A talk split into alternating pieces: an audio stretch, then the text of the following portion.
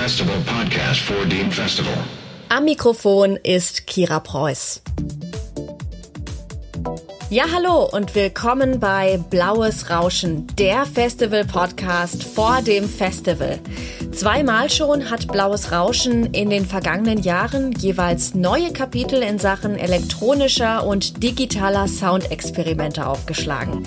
Künstlerinnen und Künstler präsentierten Projekte, die die Möglichkeiten zeitgenössischer Technik nutzen, um künstlerische und politische Positionen zu Fragen aktueller gesellschaftlicher Entwicklung einzunehmen. So wurde in den Konzerten und Performances bereits das Verhältnis Mensch-Maschine hinterfragt oder mit der Schaffung virtueller Klangräume experimentiert. Im nächsten Schritt geht das Festival im Grenzbereich künstlerisch-wissenschaftlicher Anwendungen unter anderem Fragen nach der menschgemachten Natur im Zeitalter des Anthropozän nach. Beleuchtet werden soll auch, welche Einflüsse und Optionen die zunehmende Nutzung digitaler Kommunikations- und Produktionsmittel auf unsere emotionale und physische Befindlichkeit haben kann. Über die Festivalplanung spreche ich heute mit den Initiatoren Karl-Heinz Blomann und Eckhard Waage vom Verein Open Systems. Ja, hallo Karl-Heinz, hallo Eckhard. Stellt euch doch bitte einmal kurz vor. Mein Name ist Karl-Heinz Blomann, ich bin der künstlerische Leiter des Festivals Blaues Rauschen. Und mein Name ist Eckhard Waage. Ich bin seit kurzem der erste Vorsitzende des Vereins Open Systems im Ruhrgebiet und wir sind die Veranstalter des Festivals Blaues Rauschen. Den Verein Open Systems habe ich im Jahr 2002 mit sechs Freundinnen und Freunden aus dem Ruhrgebiet gegründet. Und äh, seitdem haben wir in den Jahren 2002, 2003, 2005 und 2007 das Festival Open Systems durchgeführt. Es hat sich im Wesentlichen im Bereich äh, improvisierter Musik, Jazz und allen Randbereichen, auch Installation, Tanz, Performance abgespielt.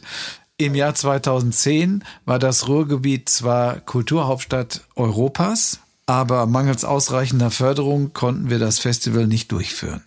Im Jahr 2017 haben wir mit dem Festival Blaues Rauschen dann einen Neustart gewagt. Ursprünglich sollte Blaues Rauschen im September 2020 stattfinden, doch das Virus hat bekanntlich allen Beteiligten einen Strich durch die Rechnung gemacht. Eckart, ich weiß, ihr hattet geplant, das Festival im April zu veranstalten. Danach sieht es derzeit aber eher nicht aus, oder? Ja, das ist richtig. Also Covid-bedingt sind derzeit einfach keine sicheren Zusagen von den Veranstaltungspartnern möglich. Da geht es einerseits um Öffnungsbeschränkungen, die Frage, was ist mit einem Publikum, wie viele, aber auch Reisebeschränkungen treffen uns. Wir wissen nicht, welche KünstlerInnen beispielsweise zum gewünschten Zeitpunkt überhaupt anreisen können.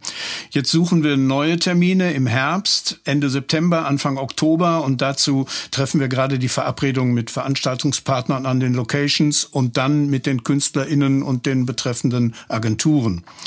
Aber wir sind jetzt schon sicher, ein Teil des Programms muss dann wahrscheinlich neu geplant werden. Aber immerhin rechnen wir dann damit, dass wir auch wieder Publikum reinlassen können in die Säle und die Clubs und das ist uns wichtig. Viele Veranstaltungen werden zurzeit online präsentiert, als Aufzeichnung oder per Streaming. Karl-Heinz, was macht denn gerade Blaues Rauschen zu einem Festival, das unbedingt live und mit Publikum stattfinden sollte? Also ich denke, nur live entsteht die Aura und die besondere Spannung, die wir äh, auf diesem Festival erzeugen wollen und die dann zwischen den KünstlerInnen und dem Publikum entstehen kann. Wir sehen das Ganze auch ein bisschen als äh, Meeting Point, Austausch von Ideen und wir sorgen auch im Wesentlichen dafür, dass die Künstler nicht nur für ihr Konzert vor Ort sind, sondern auch möglichst an ein, zwei Tagen auch noch die anderen Künstler und Veranstaltungen miterleben können. Und deswegen ist die Option für uns, also so eine Art Zoom-Festival zu machen, erst einmal so nicht vorgesehen. Wir hoffen wirklich darauf, dass wir vom Virtuellen ins äh, Konkrete kommen und das Virtuelle auf der Bühne präsentieren können. Und die Performances verlieren oft auch ihren immersiven Charakter durch diese Übertragung auf einen Bildschirm. Dann fehlt gerade bei elektronischer Musik auch der, der Sound und auch das physikalische Erlebnis von Lautstärke. Und äh, das macht ja auch was mit dem Publikum. Das Publikum ist dann zusammen in diesem speziellen Raum. Und diese Art von Gemeinschaft würde ebenfalls fehlen, wenn wir eine Art ja, Fernseh- oder Zoom-Festival machen würden. Wie wird denn das künftige Festival aussehen und welche Veränderungen sind geplant? Ja, unser Festivalformat bietet mit seinen Konzerten, den Performances, Installationen und Vorträgen, da sind wir angelehnt an die Pechakucha Vortragstechnik, in so ungefähr 20-minütigen Slots einen dynamischen Einblick in aktuelle Facetten digital analoger Kunst- und Medienproduktion.